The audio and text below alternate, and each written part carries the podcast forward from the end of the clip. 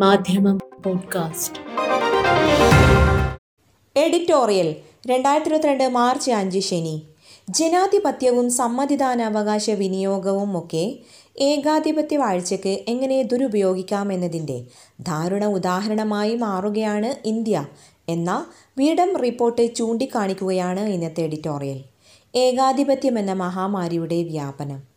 ഏകാധിപത്യത്തിന്റെ മൂന്നാം തരംഗത്തിന് തിരികൊളുത്തിയാളെന്ന് വിശേഷിപ്പിക്കപ്പെട്ട റഷ്യൻ പ്രസിഡന്റ് വ്ളാഡിമിർ പുടിൻ സ്വതന്ത്ര ജനാധിപത്യ രാഷ്ട്രമായ യുക്രൈനിലേക്ക് കടന്നുകയറി ഭീകരയുദ്ധത്തിന് വട്ടം കൂട്ടുന്ന സമയത്ത് പുറത്തുവന്ന ഒരു പഠന റിപ്പോർട്ട് ലോകത്തിന്റെ സവിശേഷ ശ്രദ്ധയാകർഷിക്കുന്നു സ്വീഡനിലെ ഗോതൻബർഗ് സർവകലാശാലയിലെ varieties of democracy V Dem project പുറത്തുവിട്ട ഡെമോക്രസി റിപ്പോർട്ട് രണ്ടായിരത്തി ഇരുപത്തിരണ്ട് ഏകാധിപത്യത്തിന്റെ തരവും രീതിയും മാറി വരികയാണെന്നും രാഷ്ട്ര നേതാക്കൾ കരുത്തിന്റെ ബലത്തിൽ ലോകത്തെ കൂടുതൽ സ്വേച്ഛാവാഴ്ചയിലേക്ക് കെട്ടിവലിക്കുകയാണെന്നും ബോധ്യപ്പെടുത്തുന്നു. നൂറ്റി എൺപത് ലോകരാജ്യങ്ങളിൽ നിന്ന് മൂവായിരത്തി എഴുന്നൂറ് വിദഗ്ധർ മുപ്പത് ദശലക്ഷം ഡേറ്റാ പോയിന്റുകൾ പരിശോധിച്ച് തയ്യാറാക്കിയ റിപ്പോർട്ട്. കഴിഞ്ഞ ദശകത്തിൽ ലോകത്ത് ജനാധിപത്യത്തിന് വന്നുപെട്ട ആന്തരികവും ബാഹ്യവുമായ ദീനങ്ങളെ വെളിപ്പെടുത്തുകയും അതുണ്ടാക്കിയ കെടുതികൾ വിവരിക്കുകയും ചെയ്യുന്നു. സ്വാതന്ത്ര്യത്തെയും ജനാധിപത്യത്തെയും ഊർജസ്വലമാക്കുമെന്നു കരുതിയിരുന്ന ഉള്ളടക്കങ്ങൾ തന്നെ അതിന്റെ ദുരുപയോഗത്തിനും അട്ടിമറിക്കുമുള്ള പഴുതുകളാകാൻ മാത്രം പൊള്ളയായിരുന്നുവെന്ന അനുഭവ യാഥാർത്ഥ്യങ്ങൾ റിപ്പോർട്ട് അനാവരണം ചെയ്യുന്നുണ്ട്. ലോകം പയ്യെ പയ്യെ ഏകാധിപത്യ വാഴ്ചയുടെ ആഴത്തിലേക്ക് പല വിധേന വഴുതിപ്പോയിക്കൊണ്ടിരിക്കുന്നതിന്റെ നേർചിത്രമാണ് വീഡം റിപ്പോർട്ട്. ആഗോളതലത്തിൽ ഏകാധിപത്യ തരംഗം ശക്തിപ്പെടുകയാണെന്നും അത് ആഭ്യന്തര രാഷ്ട്രീയാന്തര യുദ്ധങ്ങൾക്ക് ഇടയാക്കുമെന്നുമുള്ള മുന്നറിയിപ്പുകൾ നേരത്തെ തന്നെ സാമൂഹിക ശാസ്ത്രജ്ഞരും രാഷ്ട്രീയ വിശകലന വിദഗ്ധരും നൽകിയതാണ്. ആ ദിശയിലേക്കു തന്നെയാണ് ലോകത്തിന്റെ പോക്കെന്ന് ഇന്ത്യ അടക്കമുള്ള രാജ്യങ്ങളുടെ സ്ഥിതിഗതികൾ വിലയിരുത്തിയ പുതിയ വെളിപ്പെടുത്തൽ വന്നുകൊണ്ടിരിക്കുകയും ചെയ്യുന്ന സാഹചര്യത്തിൽ വീഡം റിപ്പോർട്ടിന് പ്രസക്തി വർദ്ധിക്കുന്നു. റിപ്പോർട്ട് പ്രകാരം ജനാധിപത്യ ക്രമത്തിലും മറുശബ്ദങ്ങളെ ഇല്ലാതാക്കുക തെരഞ്ഞെടുപ്പ് സംവിധാനങ്ങളെ അപ്രസക്തമാക്കുക ജുഡീഷ്യറിയും ലെജിസ്ലേച്ചറും ഒക്കെ ഉണ്ടെങ്കിലും ഭരണവും അധികാര നടത്തിപ്പും ഭരിക്കുന്നവരുടെ ചൊൽപ്പടിയിലാക്കുക സാമൂഹിക ധ്രുവീകരണവും തെറ്റായ വിവര നിർമ്മിതിയും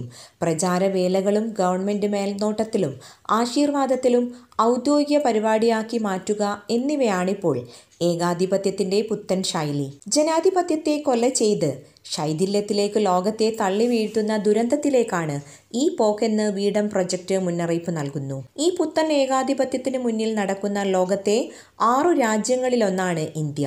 ജനാധിപത്യവും അതിന്റെ കൊടിയടയാളമായ സമ്മതിദാനാവകാശ വിനിയോഗവും ഒക്കെ ഏകാധിപത്യ വാഴ്ചയ്ക്ക് എങ്ങനെ ദുരുപയോഗിക്കാം എന്നതിന്റെ ദാരുണ ഉദാഹരണമായി മാറുകയാണ് ഇന്ത്യ എന്ന റിപ്പോർട്ടിൽ പറയുന്നു. ബഹുസ്വര വിരുദ്ധ കക്ഷികളാണ് Brazil Hungary India Poland Serbia തുർക്കി എന്നീ ആറു രാജ്യങ്ങളിൽ ഏകാധിപത്യത്തിന് ചുക്കാൻ പിടിക്കുന്നത്. ബഹുസ്വരതയെ അംഗീകരിക്കാത്ത ഈ ഭരണക്രമങ്ങളിൽ ജനാധിപത്യത്തോട് കൂറില്ലായ്മ ന്യൂനപക്ഷങ്ങളുടെ അവകാശങ്ങളോടുള്ള അവമതിപ്പ് രാഷ്ട്രീയ പ്രതിയോഗികളുടെ പൈശാചികവത്കരണം രാഷ്ട്രീയ അതിക്രമങ്ങൾ എന്നിവ കണ്ടുവരുന്നു. ഭരണകക്ഷികൾ ദേശീയതയുടെ അടഞ്ഞ വക്താക്കളായി സ്വന്തം സ്വേച്ഛാ അജണ്ടകൾ അടിച്ചേൽപ്പിക്കുന്നു. ഇന്ത്യ രണ്ടായിരത്തി പതിനാലിൽ ഭാരതീയ ജനതാ പാർട്ടിയുടെ അധികാര ലബ്ധിക്കു ശേഷം തെരഞ്ഞെടുക്കപ്പെട്ട ജനാധിപത്യ ക്രമത്തിൽ നിന്ന് തെരഞ്ഞെടുക്കപ്പെട്ട സ്വേച്ഛാധിപത്യ ക്രമത്തിലേക്ക് മാറിയിരിക്കുന്നു. ഉദാര ജനാധിപത്യ സൂചികയിൽ രണ്ടായിരത്തി പതിമൂന്നിൽ നിന്ന് ഇരുപത്തിമൂന്ന് പോയിന്റിന് ഇന്ത്യ താഴേക്ക് പതിച്ചു.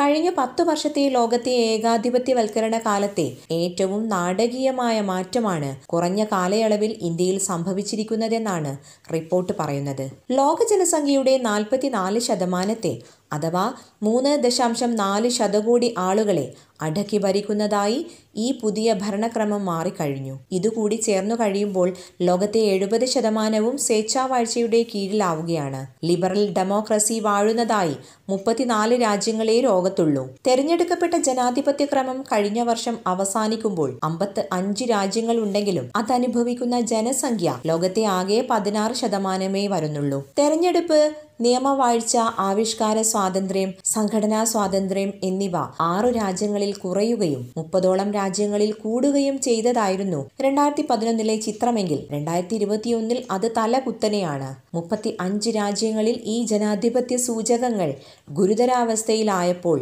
പത്തു രാജ്യങ്ങളിലാണ് അത് മോശമാകാതെ നിൽക്കുന്നത്. കഴിഞ്ഞ പത്തു വർഷമായി നാൽപ്പത്തിനാല് രാജ്യങ്ങളിൽ പൗരസമൂഹ സംഘടനകളെ ഞെക്കിക്കൊല്ലുന്നു. സന്നദ്ധ ജീവകാരുണ്യ സംഘടനകളുടെ നേർക്ക് ഇന്ത്യയിൽ ഭരണകൂട ഉപകരണങ്ങൾ ഉപയോഗിച്ച് നടക്കുന്ന ഉപരോധ നീക്കങ്ങൾ നമ്മുടെ മുന്നിലുണ്ട്. ഇന്ത്യയടക്കം മുപ്പത്തിയേഴ് രാജ്യങ്ങളിലും പൗരസമൂഹ സംഘടനകളെ ഗവൺമെന്റ് പൂർണമായും വരുതിയിലാക്കിയിരിക്കുന്നു. സാമൂഹിക ധ്രുവീകരണം ആത്യന്തികയിലാണ് പ്രതിപക്ഷത്തെയും എതിർ ശബ്ദങ്ങളെയും ഭീഷണിയായി കണ്ട് ഒതുക്കുക രാജ്യരക്ഷയ്ക്ക് എന്ന പേരിൽ ജനാധിപത്യ സമ്പ്രദായങ്ങളും ചട്ടങ്ങളും അട്ടിമറിക്കുക. നമ്മൾ അല്ലെങ്കിൽ അവർ ദ്വന്ദ്ം സൃഷ്ടിച്ച് ജനങ്ങളെ പരസ്പരം അകറ്റുക. പൊതുജനാഭിപ്രായത്തെ വഴിതെറ്റിക്കാനായി തെറ്റായ വിവരങ്ങളും കണക്കുകളും സമൂഹ മാധ്യമങ്ങൾ വഴി ഭരണകൂടത്തിന്റെ പ്രോത്സാഹനത്തിൽ പ്രചരിപ്പിക്കുക എന്നിവ ഏകാധിപത്യ ഭരണകൂടങ്ങളുടെ പൊതു സ്വഭാവമായി മാറി. എന്നാൽ അപ്രതിരോധ്യമെന്ന് തോന്നിക്കുന്ന ഈ മുന്നേറ്റത്തെ ചെറുക്കാനുള്ള ജനാധിപത്യ സ്നേഹികളുടെ ശ്രമത്തെ തീരെ തല്ലിക്കെടുത്താനായിട്ടില്ല. എന്നതു മാത്രമാണ് ഈ ഇരട്ടിലും ആശ്വാസം പകരുന്നത്. ജനാധിപത്യത്തെ വഴിതെറ്റിക്കുന്നതിനെതിരായ ജനകീയ പ്രക്ഷോഭങ്ങൾ രണ്ടു വർഷം മുമ്പ് വരെ ശക്തി പ്രാപിച്ചു വന്നതായിരുന്നു.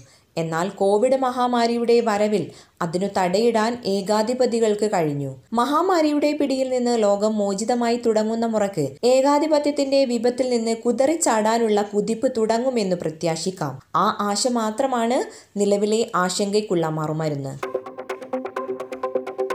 മാധ്യമം പോഡ്കാസ്റ്റ്